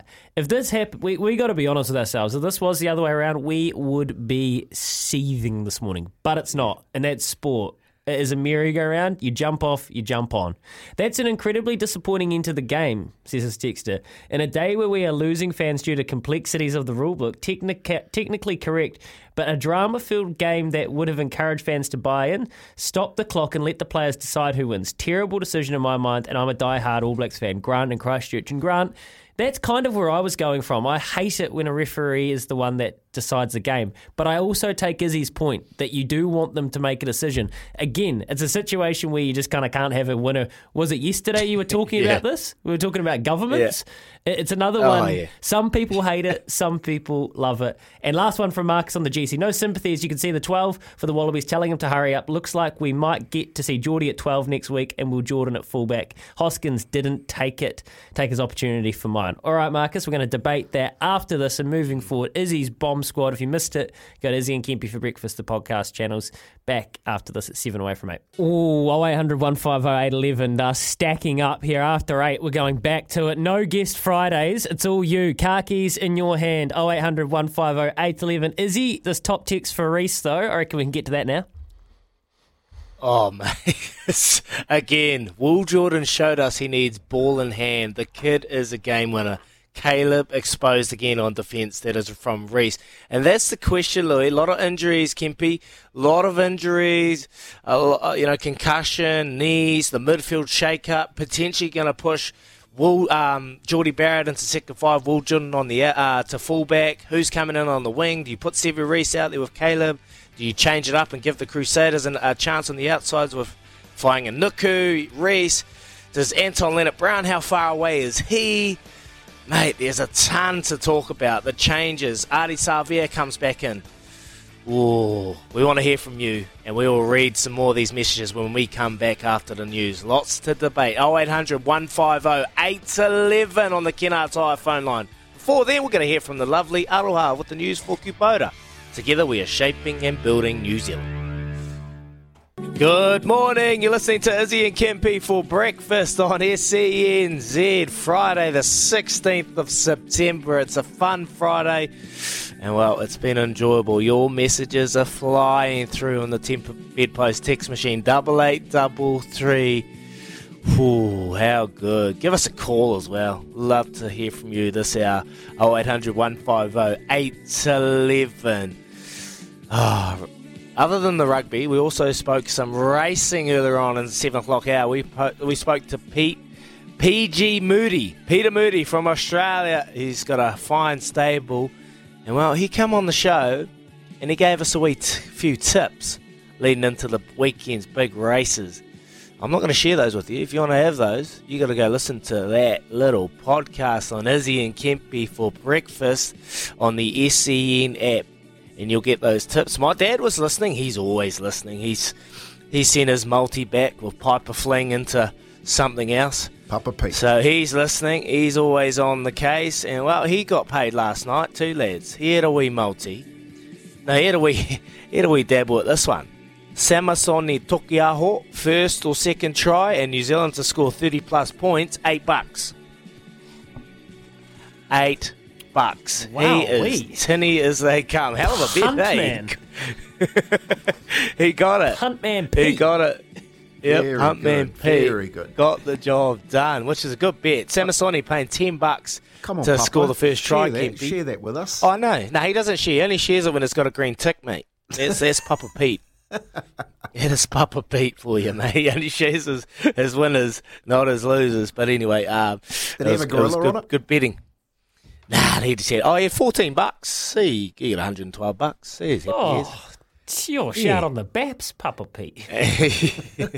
Papa Pete shout. Nah, he's probably already spent it all anyway, the old fella. Mate, honestly, never draws it out. I'm like, Dad, draw it out. He said, nah, son. Yeah, just leave it in there. Never draws it out, my old mate. So hopefully he'll learn his lesson. A few messages here, boys. Hello, boys. Enjoying the show. The wind just papers over how ordinary this current crop is. AB's needing a shocking call to get home against an Aussie C team that had 3 yellow cards. Let's not forget the AB's blew a 31-13 lead against the 8th-ranked side. Plenty more work to be done. That is from Des, putting things into perspective. Yes, you did right. They had a ton of injuries, and we still weren't able to get... Oh, we did get the job done, but... we needed a little bit of luck coming our way, and we got that in the end. Appreciate that. But we got a few callers there waiting for us. Louis, you want to read a few more messages? We'll get to these callers. One more message. Morning, guys. Enjoying last night's win. What about the injuries from last night? Does the team lineup change next week's concussions? Stand down. How long are they? Kapai. Yes, look, there will be. So, yep. Look, David Harvili didn't come back for HIA. Neither did Sam Kane. We'll have to wait and get those results. Quintupaia definitely scratched from a dog act from Darcy Swain. What do you do? It's a question for you. 0800 150 811. How do you reconfigure the back line in particular, but also with Artie Savia back in the mix? I don't know where Shannon Frizzell is at, but this is a question for you. You come through and work that one out for us. Can I? Sorry, Luke. Can we just ask you guys, what does your back line look like? What are you thinking? Like, obviously, Harvey's probably going to have to do another test during the week. He'd potentially be out for 2 weeks. And you've got, injuries on the outside. That shakes up everything with the reserves. Who comes into the wing? What are you thinking? Well, I think he's bringing Roger back into the side. I think he'll go back to, Roger and bring him back into the side. I don't know whether or not he'll start Jordie at second 5'8" and put the great man Will back at the fullback. I think he might stick with a.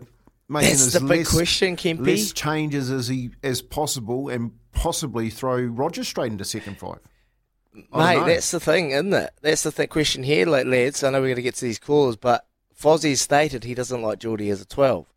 Is he going to make that big call, move him to 12, or does RTS just slip in there and get an opportunity if Davey's out? What would you do? And would you be confident to put RTS in there? What would you do? I wouldn't. I'd definitely wouldn't, but I'm not the one making the decision. What do you think? 0800 150 811. Brad, you're down there in the bay. What did you think of that call last night? Yeah, Tamari here, boys. Get Roger in there is my answer to that question of yours. That call was just robbery for the Australians. I can't believe it. Brad. I'm a Kiwi through and through. Thank you, Brad. But seriously, the bloke is in the motion of actually kicking the ball out. That's the point where he blew the whistle. He was actually doing it. Finally. But the correct way to police that would have been just to blow time off and blow time back on when the ball had been kicked. Sanity. That would have been the fair way to do it.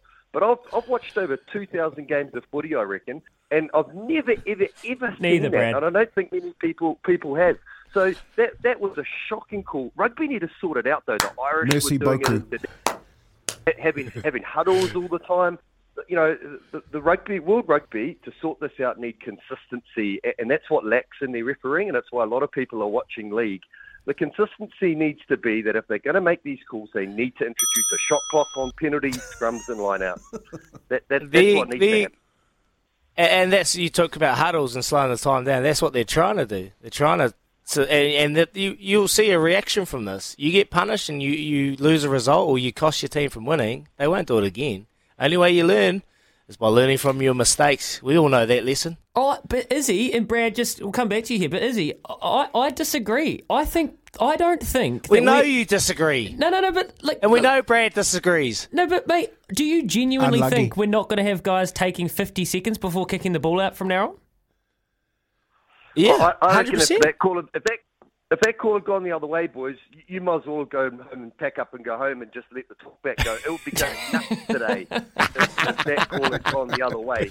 Come on, Kentian. You guys are just too one-eyed. Yes, I am. I was baffled. But I wasn't. In all honesty, Brad, don't you want a ref to make a decision? Good refereeing. Make a decision, or sit on the fence? What a champion.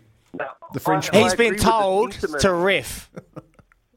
Yeah, and I he's been told to speed it up. Time wasting needs to be going out of the game. It was 3 minutes. It was 3 minutes. He was always going to get penalised. It wasn't 3 minutes, right? It was 50 seconds. Well, it felt like 3 minutes.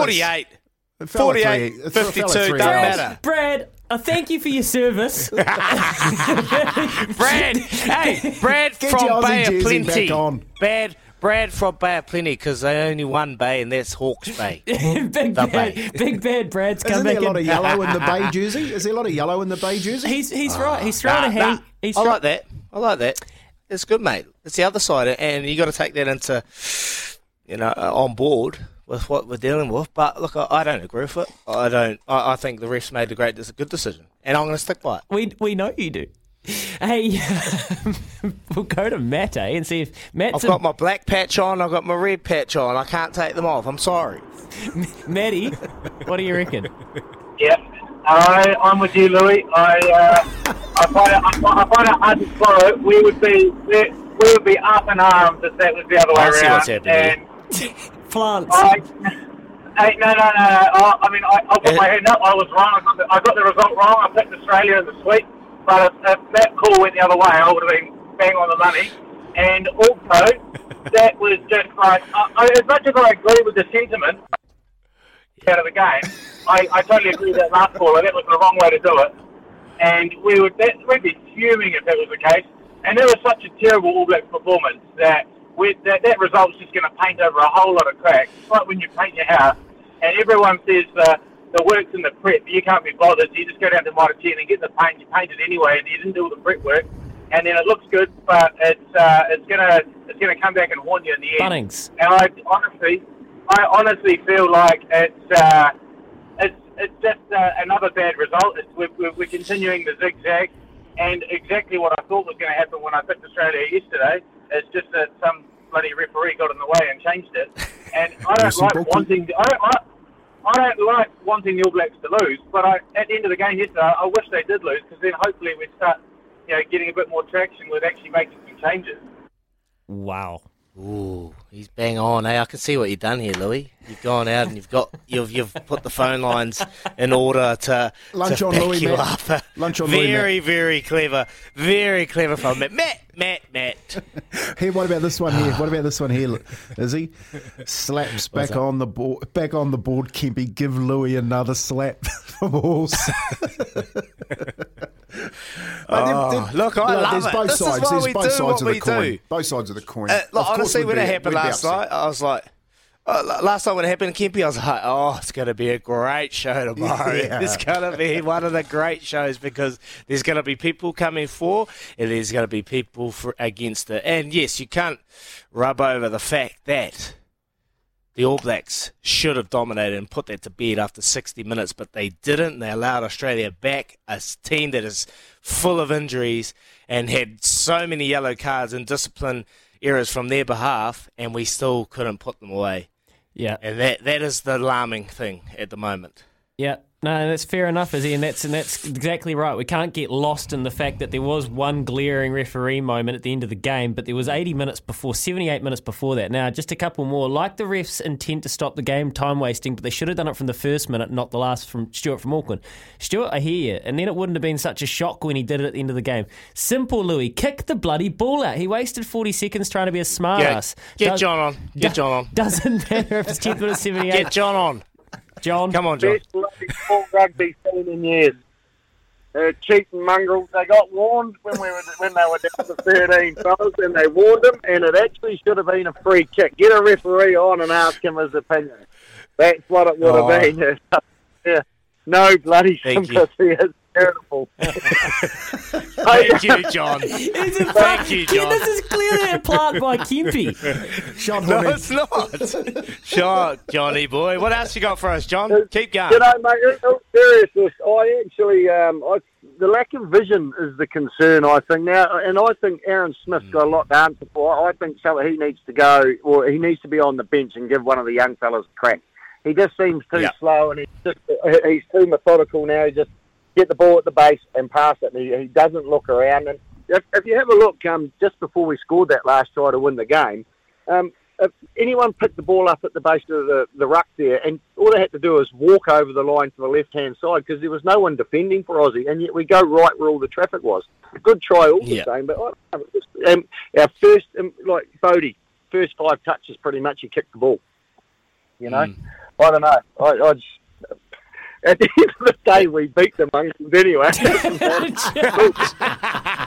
Yes, Johnny boy. That's hey, right. He's got something to. He's got a fair question here, a fair query about Nug. Like Nug isn't running at the moment. He's not offering anything. You look when Nick White come on, he was getting out and he was getting wide out of the ruck, and that has to commit the A, B, C defender. At the moment, we're passing from the base, so we're not really committing. Whether that's a problem with our breakdown, we're not clearing it. At all. It's a fascinating insight, and maybe they might have a little dig because I put the Bledisloe Cup away. Yeah, well, I don't know what the answer is because they don't want to pick Falau Fakatava, who's that bigger body, and Finlay Christie is knocking on the door. Meanwhile, Brad Weber's playing his heart out in NPC. So I reckon Brad Weber should be in the team, like seriously, and he should be starting. And it just brings that conversation of Wayne Smith having with Kendra. Like get out and run. Like maybe Wayne Smith should pick the phone up and give Aaron a call. You know what I mean? If he doesn't start running, bring Brad Weber in, mate. I think he should be in the team anyway. All right, boys, just going to quickly, we've got to pump these texts through because there's so many and I want to give everybody their respect. Luck. Right, here we go. Look, we were going to win the line out from there. Kick out and score anyway. Cheers, Chris. Chris. You did right, mate. We were going to compete there. Yeah, I can't argue with that, Chris. We'll never know. Right decision was made. Aussies are just up in arms because the ref has never had the testicular fortitude to actually ping a player. Remember, this wasn't an isolated incident. When Aussie had two in the bin, Foley did the exact same thing. Yeah, good point, Aiden Taranaki. Hardcore. Morning, lads. The call last night was great. I hope this goes on to other sports. Time wasting drives me crazy. Thank you, Brad. Tough on Aussie. Ask Kieran Reid it was like to lose a Lions series on a bad Ask Kieran, call. Ask me. Aussie, it hurt. Horrible. Make a call. That's why I'm probably like this, okay? Because he made a call, and I'm proud of that. Proud of you. But I think he was meaning to have some sympathy with the Australians, is he? Shot Machu. No. He was having asked Kieran Reid about the decision of Romain Poit in the British and Irish Lions series. Kempi, you've got to read this next test because Izzy will think that I've made it up. That was the worst call I have ever seen in rugby. Kempi and Daggy, who are you trying to kid? He didn't waste 40 seconds. The clock had only started by around 10 seconds. That's from some bloke who hasn't been to Specsavers for a while. Didn't leave his name. I'm going to go get my stopwatch. I'm going to go put the replay on and I'm going to do it and I'm going to put it up, all right? And I might be doing some editing to make it look like 2 minutes, but that's all right. Hey, I think a lot of the issue came down to whether the Aussie players actually thought that the ref had put time back on. So, look, it was loud there. It's a dome. I can understand some of that can be lost in translation. But the thing that is inexcusable is they were taking too long. Kick it out. Back your line out. If you want to waste time, why don't you pretend that the hooker can't hear the call and waste time like that? Here was the Aussie commentators who we had a text from a couple of people earlier in the show, and they want us to react to this, Izzy. So... Maybe it's Brad Haddon who's just flown down to Melbourne and jumped in the commentary box. That was great for the All Blacks. The delayed game, essentially. That's just got him for delayed game on the restart. That's a ridiculous call from the referee. Bernard Foley's waiting for his forward pack and saying, OK, I'm going to kick this ball out. Well, that's almost unique. I don't think I've seen that. Oh, no. Have you ever seen it? Have you ever seen it? Have you ever seen it? No. Say it again. Have you ever seen it? No, you haven't. And now we have, and they won't be time wasting again. Timmy Horan. Look, get over it. You can understand their frustration. You can understand their frustration, but there ain't no excuse for thuggery. A-list. And what I saw last night was top of the list of thugs. Top and of honestly, the A-list. I hope he gets punished, mate. Do you see the way his leg went in? Oh. Yeah, honestly, it's horrible. It's horrific. Can't stand that. Horrific. Swain is a bit of a thug. In the 10 seconds before he took Quinn's leg out, he did a fairly dangerous ruck clearance on Quinn also, and also deliberately looked at him and stomped on Caleb, who was on the ground clear. That's from Scott. And you're right, Scott. I don't know what they do with Darcy Swain, but the fact that he wrapped his arm around the leg and then put pressure on it, is he? I've never played at that level, but I, as former athletes, I can only imagine you guys are disgusted by that sort of thing. That is, I'm disgusted because that's you're vulnerable anyway. You're over the ball, and he's seen the knee. Mate, your knee only has to go 5% in or out, and it's gone skis. MCL, ACL, pinged, full knee, probably reconstruct. It's horrible, mate. Once you do a knee, it is a long journey back, 6 months minimum, and he has targeted that, honestly. And it's not the first time Darcy Swain's been doing it. No, I'm interested. He's an absolute thug. I'm interested as to know whether or not he went into the change rooms and apologised. He would have, but no apology that's going to ever. No, that's not going to fix. No, sorry, get you past that. Old Toops will be sitting in bed this morning really annoyed at that. That's basically his World Cup gone, so... that's a good point, Kemp. I actually hadn't thought about that. Yeah, no, well, it's, that's the length of trying to come back. We've got Anton Leonard-Brown coming back, which is a great thing, but for Toops to be put out like that, oh, mate, I feel really sorry for him. Right, 22 minutes past 8. Let's just take a breath. Man, these messages are flying. So good. We've actually love your input. Oh, yeah. Days like these are just it's the best job in the world, isn't it, lads? Well, it is. I tell you what, it was the best game in the world last night. Loved it. Absolutely loved it. Because some people love us and some people don't, but that's all right. He should go play Matthew Raynal. My man. Matthew, the monster of Marvel. He should go play for the Storm, says an unnamed texter. Put your name to that if you're going to sledge out Melbourne. So speaking of rugby league...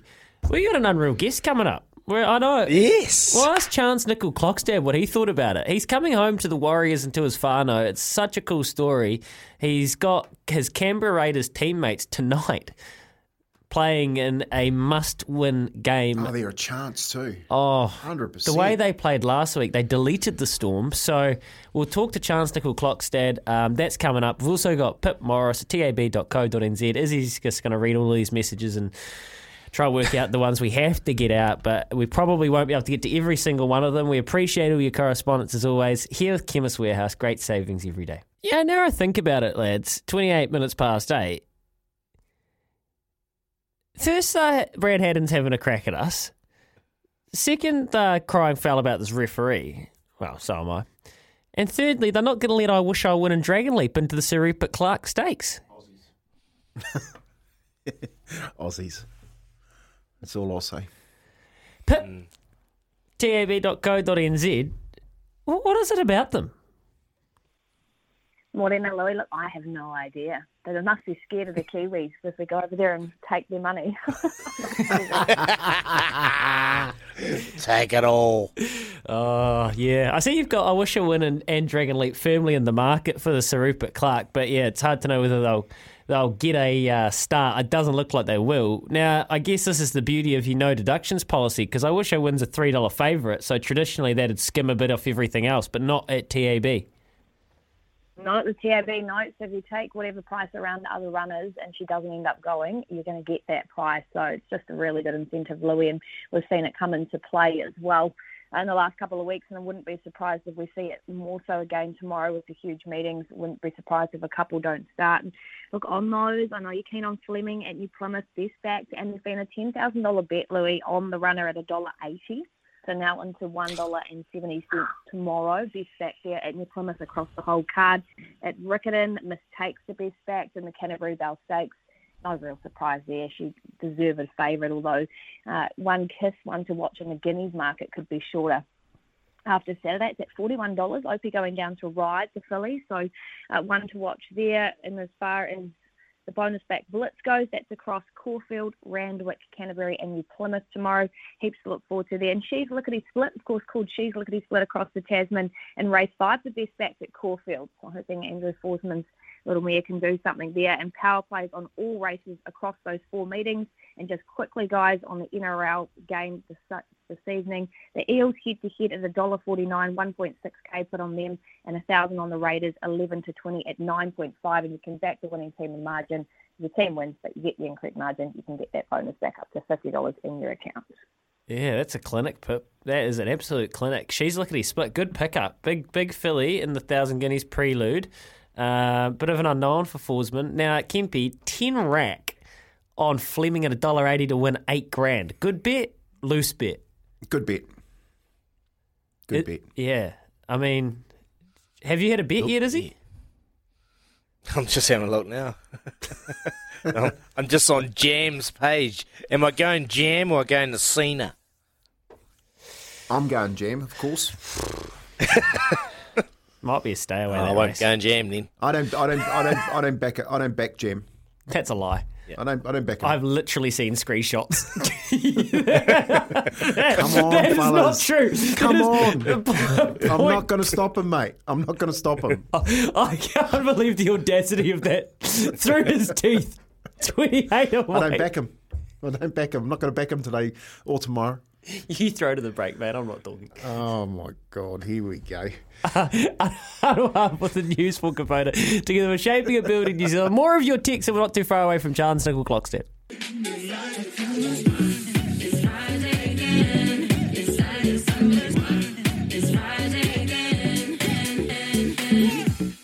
Oh, boy. 25 away from 9. It's Friday. Big party on this weekend, Kempe? Hell no. Big sleep on this weekend.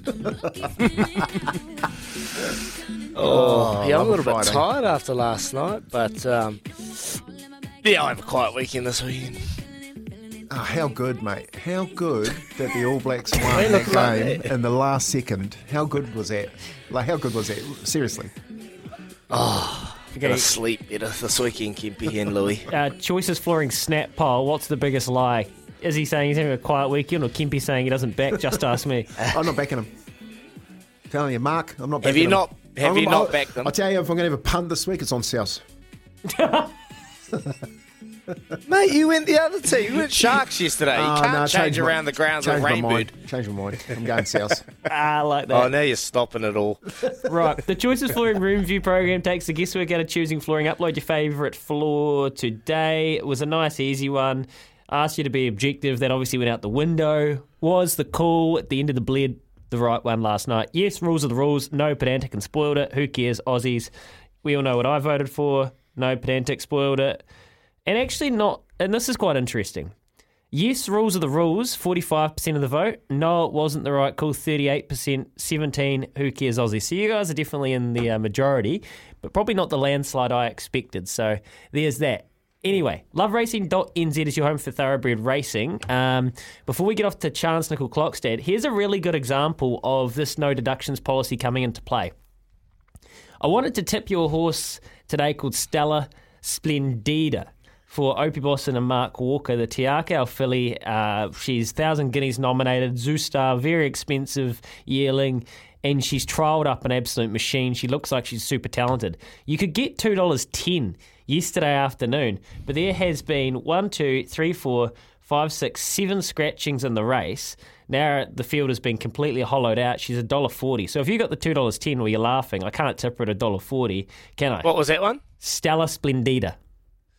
Race 5. Got it at $2. Good shopping, is he? So there you go. And that's the deductions right there in plain sight for you. No deductions for you to see. Piper's Fling is into 360. Good to see you've been having a bet there.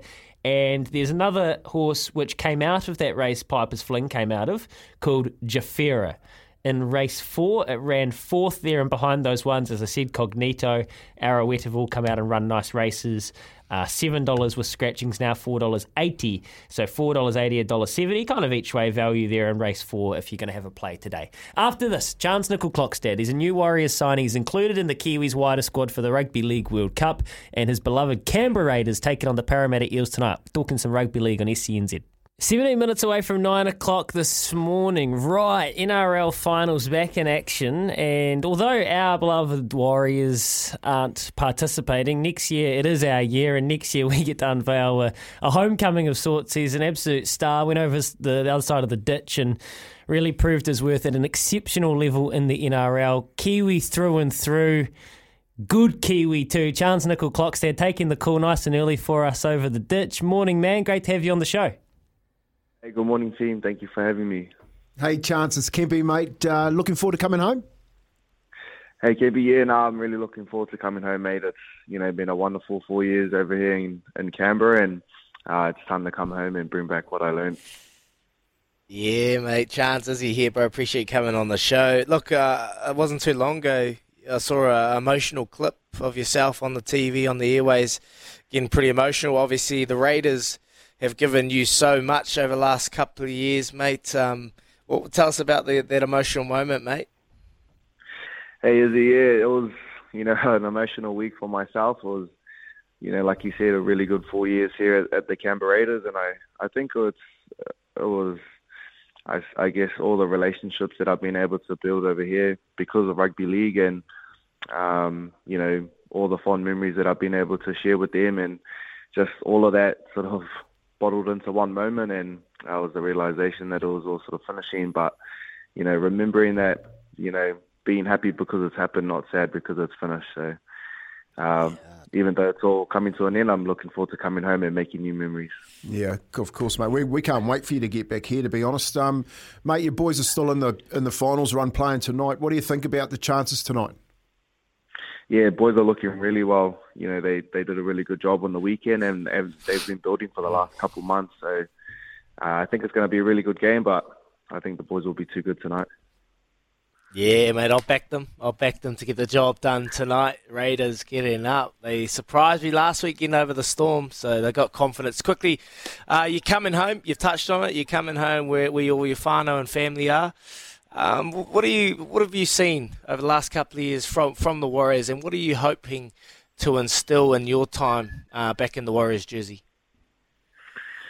Yeah, I guess just for myself, just bringing back everything that I've learned over in Australia, and I've had a really good relationship with Andrew McFadden, and you know he happens to be the defensive coach over here, so. You know, I'm a little bit more defensive based, I guess, as a fullback, and you know, I'm still looking to grow my game. So, you know, to be, you know, closer to my kids, and be closer to the New Zealand Warriors, and be able to continue my dream as an NRL player. I'm really looking forward to, you know, continuing to build myself as an NRL player. So, yeah, looking forward to it. Hey, Chance, have you got into Joseph Tarpany's ear, and are you going to bring him back? How good is he going? Oh, man, I've been trying, bro. I told him the chest was ready. The chest was ready, bro. Just let us know, man. But, yeah, no, I think he's pretty stilled on living in Australia with his wife, but I'll keep trying. Good man. Hey, how much is, and you make a good point there, like he's loving his life in Australia. Like, you guys are professional footballers, that's your job, yep. But how much is lifestyle and where you are at, like, does that play into and come into performance? Like, it must have been so hard for you. We know the story with your whānau being back here, and that's a massive part of you coming back. Like, working through that adversity and still having to turn up, train, and then go to the game, play under pressure. How did you manage to stay resilient through that time? Yeah, it was a tough couple of years. I guess it sort of hit me more at the start of that journey, and I had a really good bunch of people around me, and I had a mentor actually back here that the New Zealand Warriors used to use, and Jamie Pennell, and he was really great for me, just helped me keep my mental state as good as possible, and really worked on getting the best out of myself. And I guess my wife has really done a good job with that. You know, helping me overcome all those sort of things. And, you know, power is knowledge. So got into reading books, and I think a book that's helped me is Atomic Habits, just being able to build good habits and, you know, let the result take care of itself. Yeah, building those habits, mate. One of those, a lot of those habits we'd love you to bring back to the Warriors and instill those habits. I think the one thing that I'm kind of seen as probably holding them back is just when they're training under pressure. So no doubt you'll be able to bring that back, mate. Say, just for your game, where do you think you're at with your game, and what are you hoping to achieve going forward? I know you've got a big World Cup. You've just been named in the wider training squad for the World Cup, mate, so congratulations. But where's your game at the moment? Yeah, I think it's, you know, I'm still really excited about my game. As I said, you know, I feel like I've still got room to build. And, you know, I grew up idolizing Stacey Jones when I was growing up. So, you know, to be able to work with him and, you know, see where I can take my game attacking-wise, I'm really excited. I've, you know, just got to make sure that I have a really good off-season and, you know, I plan to and get ready for a big season next year. Hey, Chance, quickly, just before we let you go tonight, what's the score? By how much? Oh, man, I reckon we'll get up by 10, eh? Ooh, nice. There you go. They love a good punt in this station, mate. Hey, all the best. All the best for tonight, Chance. We're definitely looking forward to getting you home. We'll get you into the studio, mate, when you get back in. Have a chat with the boys. But go well. All the best, too, with your selection of the Kiwi side for the World Cup. Yeah, for sure, appreciate man. Thank you guys for having me. Appreciate it, too. Cheers, guys.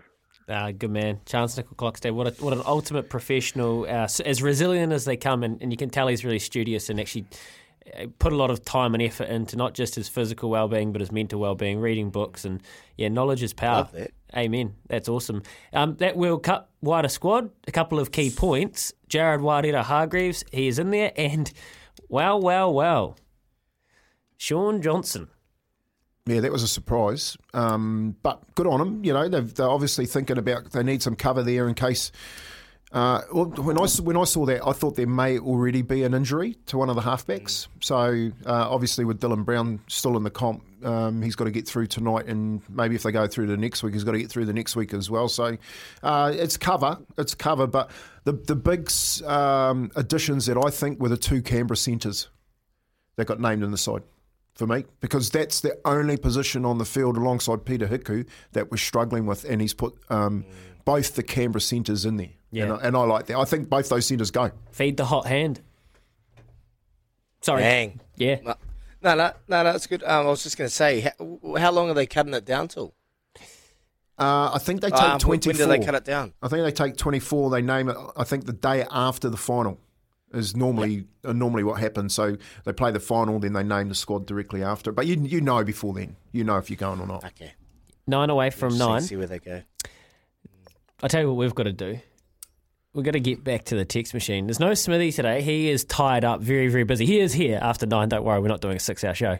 But because that wouldn't be good for you or us. But we're going to get to the text machine, and we'll try and rattle through the Hall of Famers that are left here after this. It's been a mammoth morning after a mammoth night at Marvel Stadium. Izzy and Kempe for breakfast. Back for the last hurrah after this. Righty, 4 minutes away from 9 o'clock. Let's wrap this puppy up, lads. A couple of texts to get through. ABs are not that dumb. Kick it out, maintain possession, finish the game easy. Who's that from? Is he? Fair. Well done, Papa Pete. They're dead. Yeah, dead knows. Papa Pete, he knows. Another one. Boys, Foley couldn't get that forward pass try over converted quick enough to take the ref out of the game and got unstuck. Karma. Mike from Waikato, he's thinking the bit of karma, but Bernard Foley in the end there, Louis. Yeah, he is. I think this is a racial slur, so I can't read it. Morning, men. I believe the French ref made the right call. He had warned them multiple times during the game about time wasting. It's about time World Rugby cracked down on it. Up the ABs, Aaron. Here's one for Papa P. Tips, not slips. 100%. Mate, we don't want to see your bet slips. We want to see the tips. Yeah, he knows. Tips, Dad. Tips. Take. Give, Dad. Give. Right. We'll throw this to Smithy. I think this person's obviously joking. I mean, we'll have to say that, but can we forgive the French for the Rainbow Warrior, Smithy? No, we can never do that. We can never, ever forget. I know we got a bit of help last night, but remember that idiot that refereed against the Lions at Eden Park? I mean, so maybe it balanced that one out a wee bit, but certainly not the Rainbow Warrior. Hell no. No, I firmly agree, mate. hey, busy 3 hours for you. I hope you don't have any guests lined up because the public is, well, they're split, I think. Yeah, I've noticed. I've just been watching some of your, looking through some of your texts, etc. So we'll have some talk back just after 9:30 and give people the opportunity. I've got a bit of a sermon. I'm with Dave Rennie, actually. The enormity of that moment, I think the referee got lost in that. And you go through 80 minutes of rugby. For instance, in the, I wrote it down something, Richie Mo'unga took a minute and 21 seconds to kick that last penalty. A minute and 21 seconds. Did Bernard Foley take a minute and 21 seconds to try and kick it into touch? 3 minutes. No, he did not, Smithy. So there you go. I mean, throughout the game of rugby, there are so many ways people say they feign injuries. People go down, give everyone a bit of a breather. Hey. You know, they're slow to the line out. The Springboks notoriously slow to the line out. I mean, okay, fair enough. You guys got to go. Smithy, do you think the Wallabies just have something? They just have a little something they can't get off their back. You know, like against the All Blacks. Yeah. What do you think it is? It's a bit like the Black Caps and the Aussie cricket team, is it, you reckon? Is it just that something you can't get over the line? I want to hear from Brad Haddon. Maybe Brad Haddon would know. You reckon? Brad Haddon's playing Legends cricket, right, in India. He's getting about 125,000.